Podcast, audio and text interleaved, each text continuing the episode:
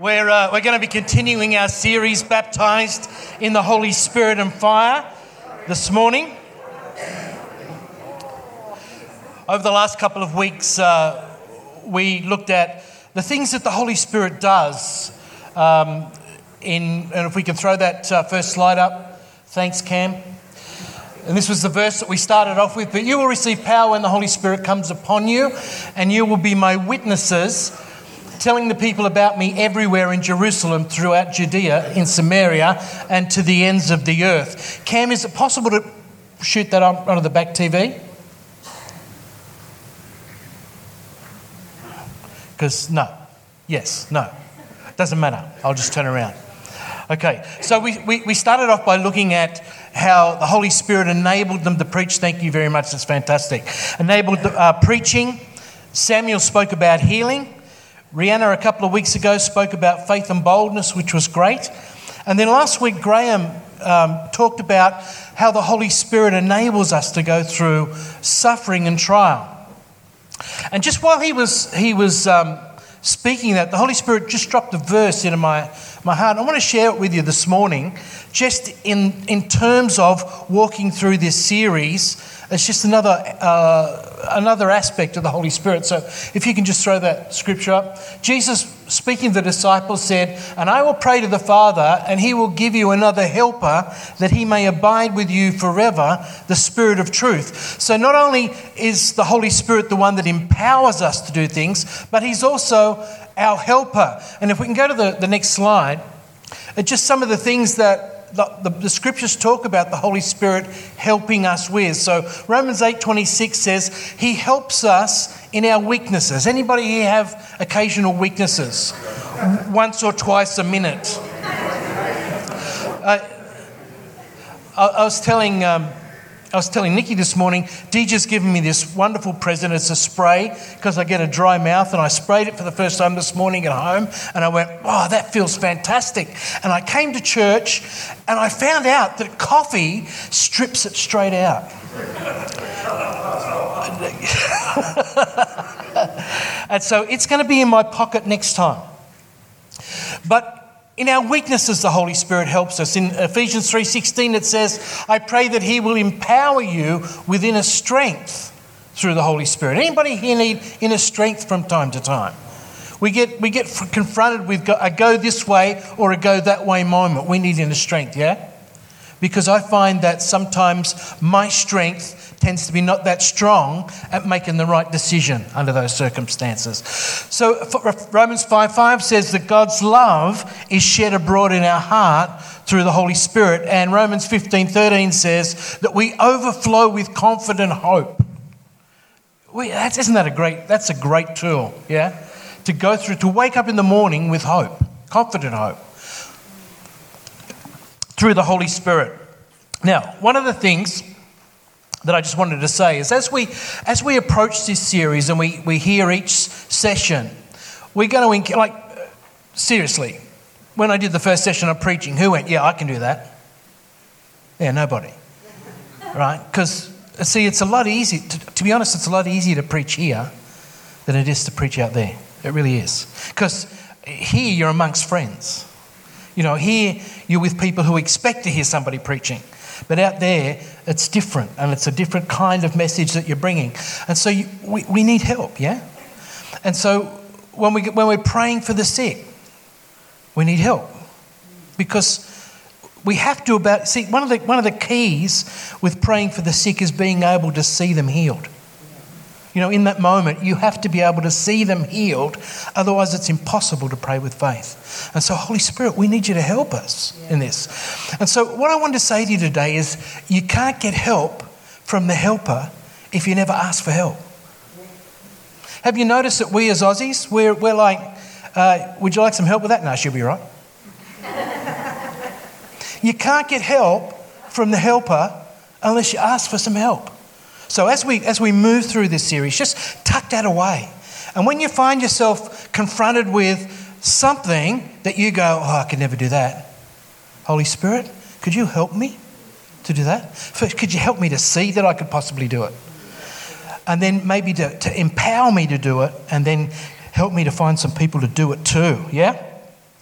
Okay, so that's, that's the uh, sermonette before the sermon. So let's move into the, the next series. So we're, uh, we're looking at Acts 10 today, which is the story of Peter and Cornelius. And the title of the message is called No Favourites. How many of you believe that you are God's favourite? Well, I kind of do. But I found out that we're all his favourite. See, I thought it was, I thought it was a, a prestigious, elevated position, and then I found out that all of us are God's favourite. It's not, it's not like particular. I'm not, I'm, you know, when the Bible says that we are um, a peculiar people, I think that probably applies to me. But, but I'm not particular because everybody, you only just got that, Holly, you just kind of just dropped in there. It's all right, Dale, you'll catch up. So, so what we're going to do is we're going to read through this passage. There's a couple of spots I want to stop, and then I've got a couple of things at the end, and then we'll be finished. So if you can start that up there. So, oh my goodness, I can't read that. I'll come back here. In Caesarea, there lived a Roman army officer named Cornelius, who was a devout, God fearing man. Now, you're going to find out that I've left some out because I've only got 30 minutes, okay? So, if you find that doesn't go run into there, well, it does today. Um, so, who was a devout, God fearing man, as everyone, as was everyone in his household. One afternoon, about three o'clock, he had a vision which, in which he saw an angel of God coming toward him. The angel told him to send for a man named Simon Peter in Caesarea. The next day, Peter went up on the roof to pray. So understand that Cornelius sent some people to Caesarea, okay? So this is the next day. Peter went up on the roof to pray, and it was about noon, and he was hungry. But while he, the meal was being prepared, he fell into a trance, and he saw the sky open, and something like a large sheet was let down by its four corners. In the sheet were all sorts of animals, reptiles, and birds. Just stop there for a second, Cameron. So it's an interesting word, that word I've got in orange there, trance. Uh, it's, a, it's a Greek word obviously, because the Bible, the New Testament, was written in Greek. And it's, it's the word ekstasis. And ek means out of, and stasis can either mean normal or a state. So uh, if we have stasis, we, we talk about as an English term, that means we're stuck in a moment. We're in a, a particular thing that we can't get out of, and it'll be called stasis. But in this particular means, uh, uh, meaning, it is Ekstasis means out of normal. So we could call this, in, in what we would say, an out of body experience or an out of mind experience, right? The interesting thing is, there's a, who's ever heard of the Septuagint? Anybody? One, one or two people. Okay, the Septuagint is the Greek translation of the Old Testament. And it's really interesting that this word, ekstasis, is translated twice in the Old Testament at incredibly significant times. So we're going to look at the two, the two times. So, firstly, it's in Genesis chapter 2. So the Lord caused the man to fall into a deep sleep, ekstasis. And while the man slept, God took one bone out of, uh, took one of the man's ribs out and closed up the opening, and the Lord made a woman from that rib and presented him to the man. So, in the first instance of this ekstasis, when God caused a sleep to come on someone, we had the birthing of the marriage covenant. And so it goes on to say, and this explains why a man leaves his mother and father and is joined to his wife. And we know Jesus said, whatever God has joined together, let no man tear asunder. So it was the introduction of the marriage covenant. Incredibly significant because out of that marriage covenant came the family. And out of the family came everything that we see nations, communities, all born out of that covenant. Okay, the next time is uh, in, the, in the story of Abraham.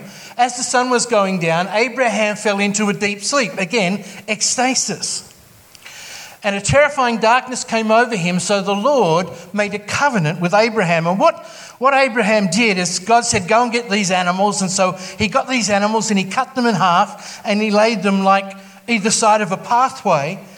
And God caused a sleep to come upon him, and God, the Spirit of God, uh, probably, probably the pillar of fire, I'm thinking, came down and moved through the, the pieces of meat, the pieces of the carcasses of the animals, moved through that and declared a covenant with Abraham. And we see what, what the outcome of that covenant is. For Abraham will certainly become a great and mighty nation, and all the nations of the earth will be blessed through him. So here, here we see this, this situation, this ekstasis, out of which God does something amazingly significant in the lives of humanity. First the family, then the Abrahamic covenant, in which we've all been blessed. And I believe this, this time we, we are seeing a similar sort of thing. What we're actually seeing in this passage, and we can go back to the scripture now, thanks, Cam. What we're actually seeing in this passage is the birthing of the covenant with the Gentiles. And, and all of us are here because of this, this passage. If this passage never happened, we probably wouldn't have been here. So it's that significant. It's significant. I, I count it really significant for me. I read this and I go, woohoo, thank you, Jesus. I was talking with, um, with Samuel about this last week, and he said, you know, if this had never happened, Paul's ministry could prob- probably never would have got off the ground. It, this, this event made Paul's ministry possible. So, this is an amazingly significant situation we're going to see. Then the voice said to Peter, Remember, he's on the, he's on the roof, he's in a trance, he sees the sheet come down. It's full of all kinds of uh, animals that the, the Jewish law for, forbade him to eat. And so God says to him, Get up, Peter, kill and eat them. And then Peter said, says something for the second time. He, first time he said to Jesus, No, Lord. Or heaven forbid, Lord, that this should happen to you, you know. And so, you know, that's, that's not what you say to God, yeah? No, Lord. No, Lord. The only time you would say no, Lord, is uh, Peter, did you do this? no, Lord, it wasn't me. But you don't say, I'm not going to do what you're asking me to do. So he says, No, Lord, I've never eaten anything that our Jewish laws declare impure or unclean. But the voice spoke again and said, Do not call something unclean if God has made it clean. The same vision was repeated three times, and then the sheep was suddenly pulled up into heaven. Peter was very perplexed, and as Peter was puzzling over the vision, the Holy Spirit said to him, There's three men downstairs, come, they've come looking for you. Get up, go downstairs, and go with them without hesitation. I, I love this passage there. The Holy Spirit said to him, if we're in tune with the Holy Spirit, when we find ourselves in puzzling times, when we, we're not sure what to do, and especially in this circumstance, Peter's confronting himself that was not just something that was out of the normal, it was something that was contrary to the normal. Oh, I mean, that's really hard to, to, deal with. Something that your whole life, your whole foundation, your whole formation has been established to go this way, and all of a sudden God's saying, go that way. And you've got to go, oh, God, Holy Spirit, speak to me. Help me. You know, the helper, you can't get help if you don't ask the helper for help. So, Holy Spirit, speak to me. The Holy Spirit spoke to him, said, Get up, don't, don't have a hesitation, don't worry, I've sent them. So, Peter went down and said, I'm the man you're looking for, why have you come? Okay, they said, We were sent by Cornelius, a Roman officer. He's a devout and God fearing man, well respected by all the Jews. A holy angel instructed him to summon you to his house so that he can hear your message. The next day he went with them, and they arrived at Caesarea the following day. Cornelius was waiting for them and had called together uh, his relatives and close friends. House of Acts. Here it is, just about to happen. And Peter told them, You know, it's against our laws for a Jewish man to enter the Gentile home like this or to associate with you, but God has shown me that I should no longer think of anyone as impure and unclean. I see very clearly that God shows no favoritism. In every nation, he accepts those who fear him and do what is right. Peter shared the good news with them, and as Peter was saying these things, the Holy Spirit fell upon all who were listening to the message. The Jewish believers who came with Peter were amazed that the gift of the Holy Spirit had been poured out on the Gentiles, for those who heard them and speaking, other, speaking in other tongues and praising God in brackets, just as they had at Pentecost. So this is, this is really this is like a signature moment. This is a, a milestone moment. This is a watershed moment because this is the first time that non Jewish people had been able to receive faith in Christ. Now, as I said, put up your hand today if you're a non Jewish person. Yeah, well, that's pretty much all of us. Um, we, we owe, in a sense, our salvation to this moment. This opened a door for us. And I want to talk a little bit today just about dealing with prejudice. You know, just keep, we're just going to keep going. How are we going for time? Not too bad. See, there's two worldviews at work here. There's God's worldview and there's Peter's worldview. If you want to bring it into our context, we are dealing with God's worldview versus our worldview. Okay? So this is God's worldview about this particular situation. God says, Genesis 12, 3, I will bless you, and all the families of the earth will be blessed through you.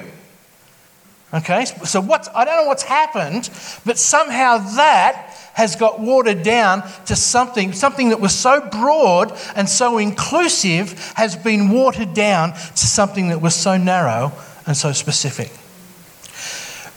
Jesus came and told the disciples, I've been given all authority in heaven and earth, therefore go and make disciples of all the nations. The Greek there is panta ta ethne, which means every race group, every people group. Go and make disciples of them all. No one's to be left out because this is not ex- exclusive, it's inclusive of everybody. Okay? Galatians 3:28 I love this verse. There is no longer any Jew or Gentile, slave or free, male or female, for you are all one in Christ. Now, if you read the newspaper or got on Twitter uh, at the moment, you would find that the world is only wanting to talk about Jew versus Gentile, male versus female. Uh, if we take the concept of slave versus free into a, um, an industrial, you know, boss versus worker type thing, bringing it to the modern context, we find that all they want to talk about is driving a gap into that and causing conflict and, and you know we've got to do this or we've got to do that or um, you know this one's better than that one and that one's better than this one and this one's been downtrodden. So we want to we want to have favoritism for these ones and bring them up and we, we, we these ones have got, had the gravy. So we want to not like them at all and we want to bring them down. And God says, No, there's no Jew or Gentile, there's no male or female, there's no boss or worker. We're all the same. There's no favoritism. So this is this is God's worldview. And then right at the end, and this is amazing. This is, you know, this is one of those times where it's like, you know, the trumpet sounded because this is the end. You know, in Galatians 3:28, that's, that's the declaration of the, the purpose. And we know the Bible says that God works out all things according to his will. And so in Revelation 7 9, we see the end. We see how God has worked it out. And so, so um, John lifts his eyes and he says, After this, I saw a vast crowd. Now, he'd just seen all of the, the 144,000 from the um, tribe of, the tribes of Israel. So just kind of lock that in there. But then he lifts his eyes, and behind those, he sees a vast crowd, too great to number, from every nation, tribe, and people and language, standing in front of the throne and before the Lamb. And then all of a sudden, everybody just breaks out in a spontaneous praise. Come on. Come on. If you've ever had any missionary inkling in your body, this is your, this is your dream verse that some of the people that you know and have touched in other countries from other faiths and religions are one day going to be standing before God with us and going, Yay, Jesus! Yay, Jesus! There's no other, you know, they'll be singing that song we sang today. What a powerful name it is. There's no other name. Okay. So that's God's worldview. Now let's look at Peter's worldview. Peter told them, you know, it's against the law for a Jewish man to enter a Gentile home like this or to associate with you. That's somewhat narrower than God's worldview. Would you agree? somewhat narrower. Not only is it narrower, it's actually incorrect. Because if you go through the Old Testament, you'll never find that in there. It doesn't exist.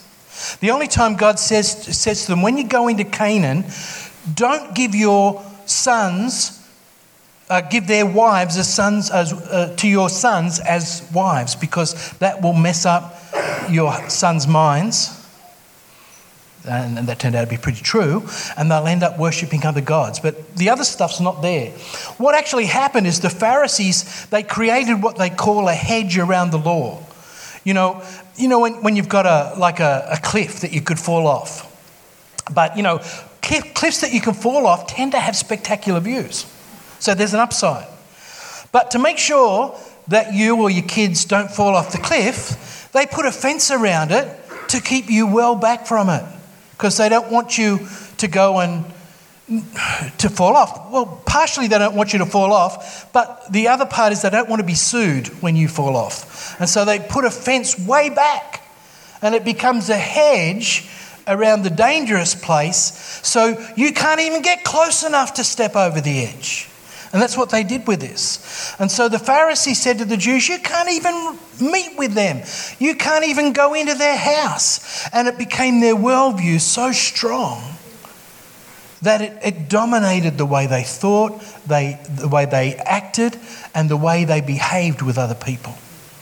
Incredibly powerful worldviews. Let's, let's go to the next verse. Our worldview is born out of our culture. And um, going into another culture really helped me to understand this because you, you don't know your own culture, it's kind of innate, it's just in there. And it, it starts when you're little and you start to get told who we like and who we don't like and what, what's the right thing to do around here, and it becomes innate to you. Don't think about it. And so Romans 12 says, Don't copy the behavior and customs of this world But let God transform you into a new person by changing the way you think. Then you will learn to know God's will for you, which is good, pleasing, and perfect. Now, listen to what the message translation says it says, Don't become so well adjusted to your own culture that you fit into it without even thinking. Isn't that what we do? We just fit into our Aussie culture without giving it a second thought.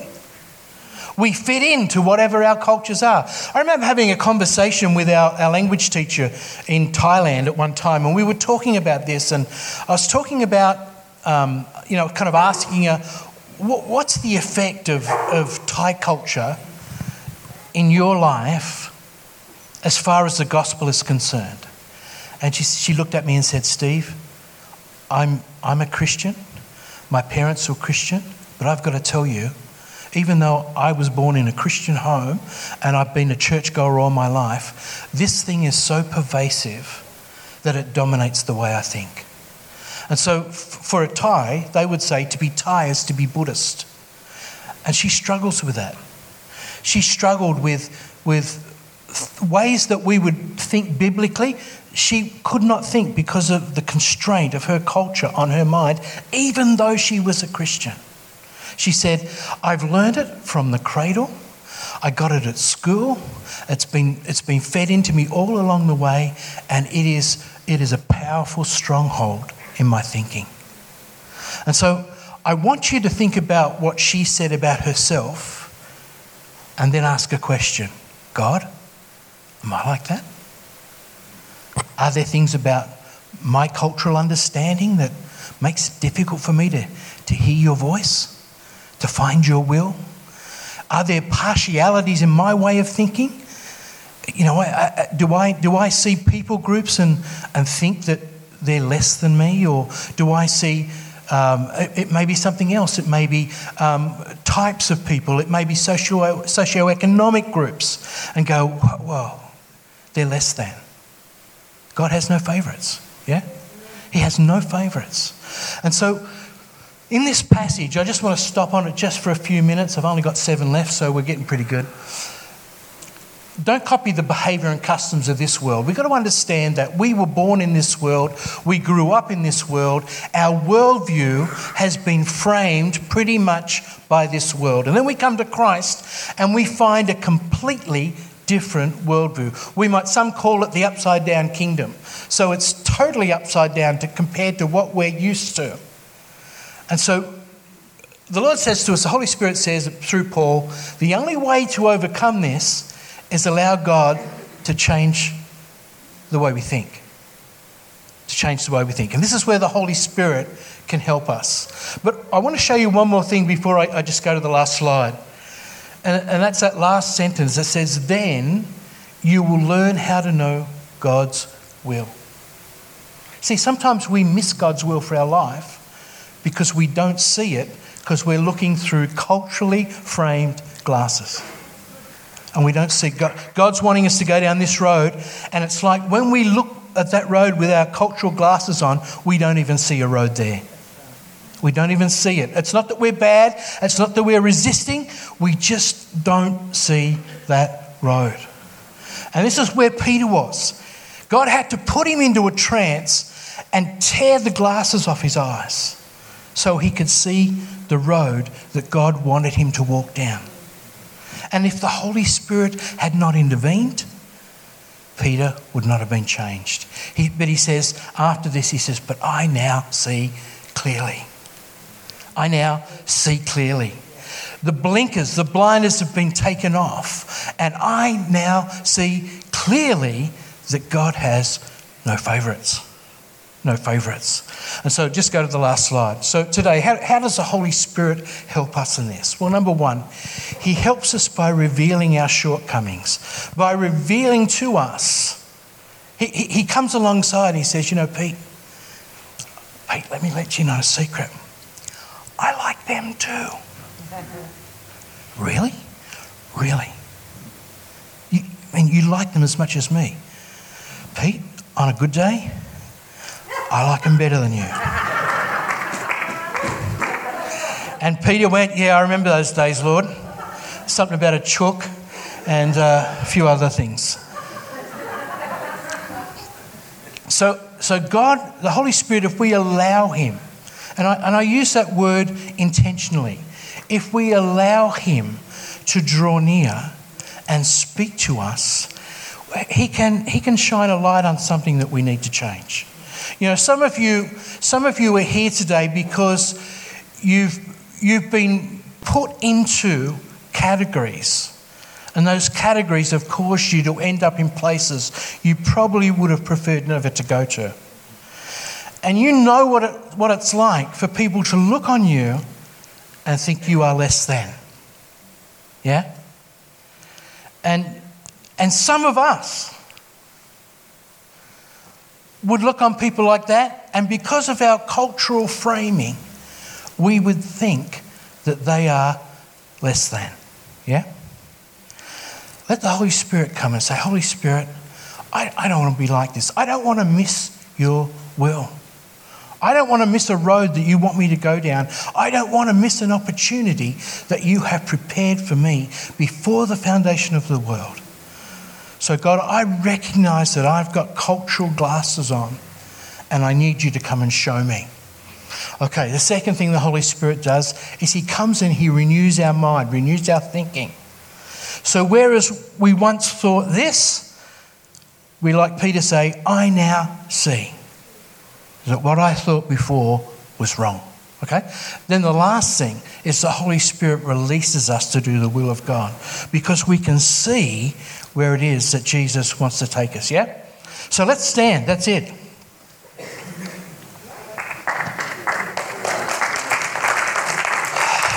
Tell you what, I finished before 11 o'clock. That's a miracle.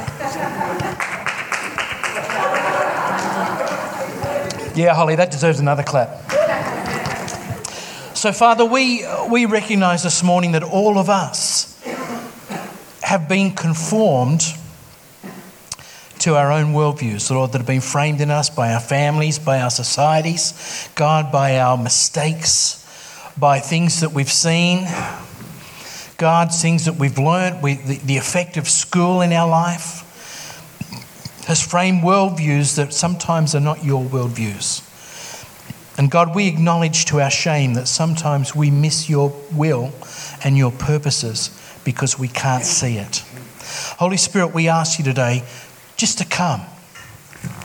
And I'm just going to give you an opportunity in your, in your heart today to say, Holy Spirit, come and begin to change the way I think. And, you know, it, you've got to be game to do this because if you ask Him, all of a sudden you're going to find over the next coming weeks you running into things that you thought were normal and you're going to realize that they're not normal anymore. And that's going to be difficult, but it's going to be good. Yeah? Because you'll end up being able to see what God wants you to do. And it'll open up a whole new range of people for you to minister to. Father, we, we commit ourselves to your Holy Spirit today. And we ask you to come, Lord, and reveal to us those things in our worldviews, God, that make it difficult for us to see what you want to do. Lord, we ask your Holy Spirit to come and to change us. Lord, that we would be made spotless by the washing of water, the Holy Spirit, with your word, according to, according to what you say in the scriptures. And Lord, that we would be enabled then to see your will, which is good and perfect, and that it might become acceptable to us because our worldview is becoming aligned with your worldview. We ask it in Jesus' name. Amen.